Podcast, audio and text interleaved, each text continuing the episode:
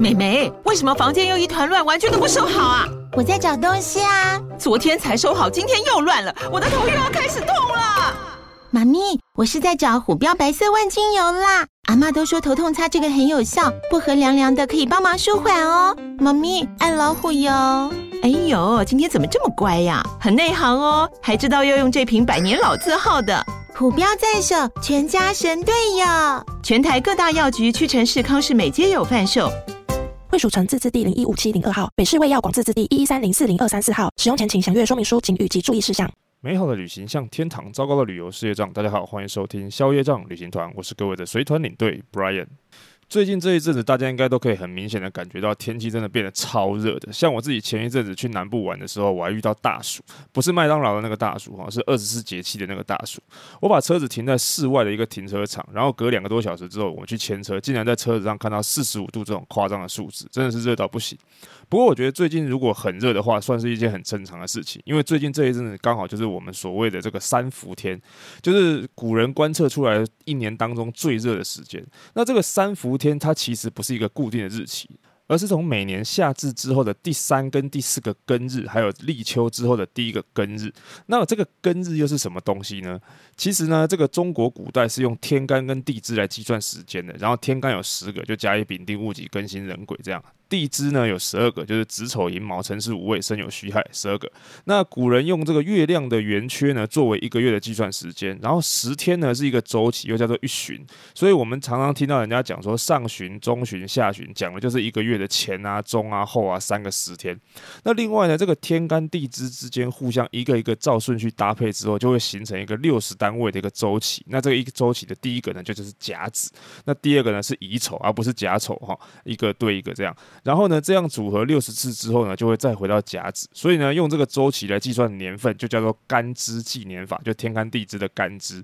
那也是因为这样，所以你会听到人家讲说，比如说形容花甲之年呢，就是说六十岁。那什么武武侠小说里面写的一甲子功力呢，就是六十年。那如果你喜欢读这个三国历史的话，你一定有听过黄巾贼。像黄巾贼他们起义的口号就是这个“苍天已死，黄天当立，岁在甲子，天下大吉”。那你听这个，你就知道呢，黄巾贼造反正那一年，西元一八四年呢，就是甲子年。所以其他你在历史上念到的那些什么甲午战争啊、戊戌变法啊、辛亥革命，通通都是用这种纪年法。那像我们今年呢，就是这个壬呃壬寅年。那也因为这个十跟十二的这个组合太好用了，所以这个干支纪年法呢，也会拿来记月啊、记日或者是纪时。所以前面我们讲那个三伏天的那个庚日，就是你看农民日期里面组合有庚字的那个日期，听起来好像有一点复杂啦。不过其实这里也没有什么好记的，因为呢，没有人记得住。农民历拿出来翻一翻就知道了。像今年的这个三伏呢，就是七月十六号、七月二十六号跟八月十五号，所以这三伏之间呢，理论上就是今年最热的时候。那既然呢有这个最热的时间，当然也就有最冷的时候。那古人是说呢，这个热在三伏，然后冷在三九这种说法。那三伏呢是从夏至开始去计算的，所以三九呢就是从冬至开始计算的三个九天。所以呢一九二九三九这样。不过三九这个常常比较少听到了，一般来说比较常听到人家讲说什么三伏天，然后要贴什么三伏贴去治疗一些什么呼吸道疾病之类的。不过说真的，这几年的天气真的是一年比一年还要热。像之前当兵的。的时候呢，我听说这个超热，室外温度超过三十二度，然后湿度超过一定之后呢，就不能在室外操课。如果放到现在啊，基本上我觉得那些阿兵哥大概一整个夏天都不用操课了。不过这么热的天气呢，如果是出去玩啊，其实也是一件蛮辛苦的事情。所以这个时候啊，其实除了玩水之外，我觉得最适合的就是去找一些比较有趣的室内活动跟景点来去参观。所以呢，两个星期前我就带着老婆小孩去南部走了几个室内的景点。那我今天呢，就来跟大家简单的分享下。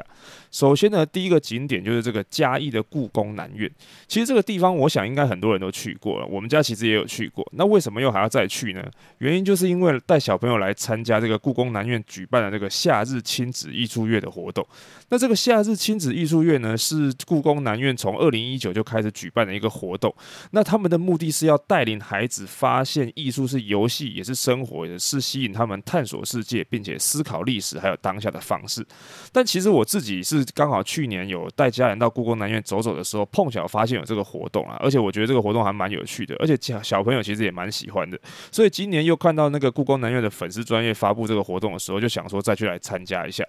那这个亲子艺术月呢，它主要是会串联故宫南院当期的一个展览，然后配合一些互动游戏啦、表演啊，还有 DIY 之类的活动，让大家去参与。像今年这个游戏的主题呢，就叫做“玩艺魔法师”，然后结合两档。这个展览，一个是谜样景泰蓝，另外一个叫做花样何处来，然后让小朋友可以去了解这个明清时期的珐琅还有瓷器的艺术风格。那我们家主要是跟小朋友一起去参加一个解谜实呃实境解谜的游戏，还有明信片集章的活动。这两个游戏呢，其实都不需要什么额外的解说啊，或者是另外的费用什么的，你只要用故宫南院的门票就可以去服务台兑换。而且呢，这个十八岁以下的青少年跟小朋友，还有台湾各级院校的这个学生呢，免门票都是免费的。那一般大人的全票也只要一百五十块，跟台北的故宫那个国人的这个优惠价格是一样的。那其中呢，实践解谜的部分，它是会给你一个盒子，那里面装的是这个解谜的题目还有答案卡。那这个题目盒呢，基本上是不会啊，也不需要一个人一份。像我们家呢，就可以共用一份或者是两份就可以了。然后你把盒子打开，里面会有大概五六七八道题的这个题目关卡，每一年不一定。那关卡呢，是照着这个博物馆的参观方向来走的，所以如果你照顺序解的话呢，会比较好，不用跑来跑去。然后这个题目卡里面呢，它也会给你提示，告诉你说这个答案呢是在哪一个展厅里面去找。那答案也大部分都是展厅里面某一个展品的名称啊，或者是展品介绍的文字内容。那题目呢也不会太过困难，基本上国小中高年级大概就差不多能够解答了。不过当然偶尔还是会有一些题目连大人都不一定想得出来，可能要花时间想一下。像我自己去年的时候有一个题目，最后一题我就真的解不出来，真的超逊的，我要去问人家。那像今年的题目，我觉得相对来说就比较简单一点。那然后呢，解完题目你可以写好答案卡之后，你就可以回到服务台去跟他领取一份这个纪念品。那今年的这个纪念品呢，是这个故宫那个长得很像猴子的吉祥物。造型的一个保丽龙粘土泥胶画，就是看起来有点像沙画的东西，小朋友应该会是喜欢啦。那讲到这个纪念品呢，我们就要顺便讲到这个明信片集章的部分。其实这个明信片集章也是亲子艺术院的活动之一。那你只要跟这个服务台去领取明信片之后，你就可以到博物馆设置的盖章处去收集那些纪念章，一共有五个还是六个，我也忘了。比较特别的是，这个明信片盖章的地方，其实它都不是放在博物馆的展厅里面。所以简单来说呢，即便你不去买门票，你还是可以跟服务台去索取这个限量的明信片，然后去完成这个集章的活动。不过因为这几个盖章的地方呢，你在解谜的这个路上差不多你都会看到，所以我是建议大家可以去玩那个前面的实境解谜的活动，顺便一起解这个明信片的章。然后你盖完全部的纪念章之后呢，一样可以去服务台换一份小礼物。那今年的呢是一个一百零八片的这个故宫吉祥物的拼图。那之后呢，我会把这个照片发在消业障旅行团的粉丝专页上面，大家有兴趣的话可以去看一下。那对对于这个故宫南院的亲子艺术月活动啊，我自己是觉得还蛮不错的，因为它可以是用一种寓教于乐的方式，然后让大家对于这些博物馆里面冷冰冰的展品，还有那些文绉绉的介绍产生一点点兴趣，或者说可以有一些基本的认识。比如说，大家可能你都听过景泰蓝，可是你们知道景泰蓝其实是一个民间的说法吗？而且它的学名啊叫做铜胎掐丝珐琅，而且这个景泰蓝的景泰啊讲的是明朝一个皇帝的年号，跟什么宣德炉啊、成化瓷啊、永乐七、万历柜的取名方式是一样的，都是明朝很有名的这个工艺品。但是呢，前面讲的这几个里当中呢，只有景泰蓝本身它不是明朝的产物，而是在元朝的时候就有了。而且呢，只是因为在明朝景泰时期它才出名的。再加上呢，这个东西它本身是从这个中东伊斯兰地区、阿拉伯地区传进来的，所以它器具的颜色大部分都是会以蓝色作为基调，所以它才叫做景泰蓝。我自己如果没有跟着来看这些介绍的话，其实我还真的不知道原来景泰蓝的名字是这么来的。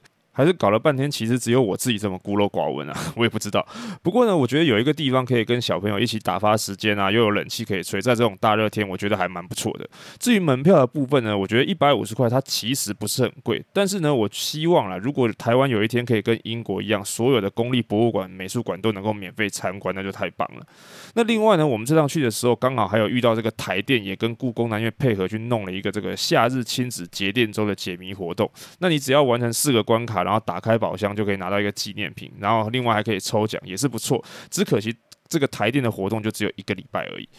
好，那接下来呢，第二个我们去的这个景点呢，就是高雄的科工馆。那我这一次去科工馆，主要就是为了去看之前跟大家说的那个会动的文艺复兴的展览。那本来是想说有一些画作可能是去到欧洲你都不一定看得到的艺术品，所以我才想说带家人一起来看一看。结果呢，看完之后，说实在的，我觉得有一点失望。首先，第一件事情是因为票价，四百九十块钱的票价，对于台湾的这些展览来说，应该不算是便宜的数字。之前早鸟票有便宜一点的，然后还有送纪念品什么的。然后像我自己是后来在出发之前，刚好有看到一个特价三百块钱的票，不然你看一家四口就要差不多快两千块钱，真的觉得蛮贵的。然后如果这一点的话呢，也就算了，因为我觉得如果展览本身有那个价值，倒也没问题。问题就出在第二点，就是呢，以我个人的浅见，我觉得这个展览办的不太好。你想啊，文艺复兴它本身是一个大家就算没有很熟悉，也一定听过的一个很重要的历史时期。那以会动的文艺复兴作为展览主题的话，大家想到的应该就是用一些现代科技啊、声光效果什么的东西来去呈现那些文艺复兴时期的艺术作品。但是像这个展览的第一区，它的主题是人类曙光走进文艺复兴与史历史长廊。那这个历史长廊的部分，就真的是两面墙上对有一个对照东西方历史事件的一个年表，然后配上插图的内容，大概加起来可能也没有比你的历史课本里面的内容多到哪里去。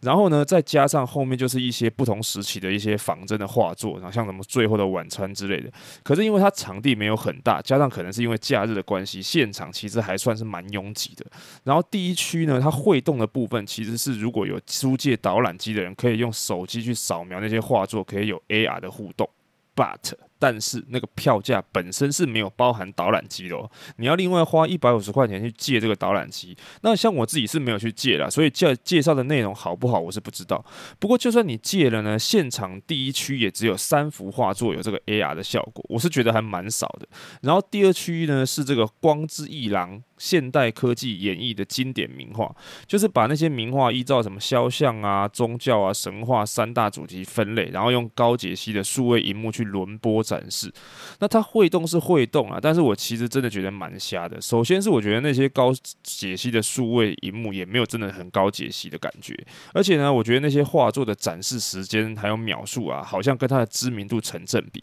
而且再加上荧幕旁边它只有写这个轮播画作的名称，所以呢，又是一个没有导览机就不知道在看什么的一区。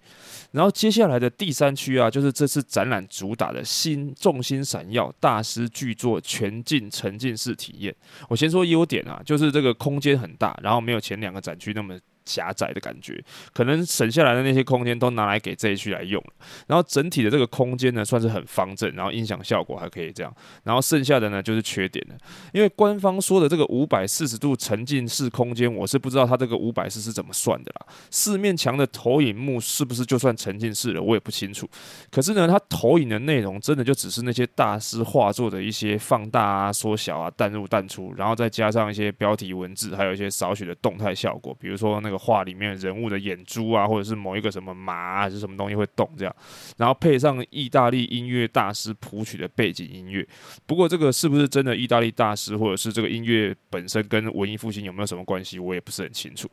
那我也很好奇，这个猪导览机是不是走到这个地区呢，就已经没有用了？而且再加上这个投影内容循环一次，我记得好像要三四十分钟。不过我觉得到中间，就算你进进出出的时候，也好像也不会怎么样。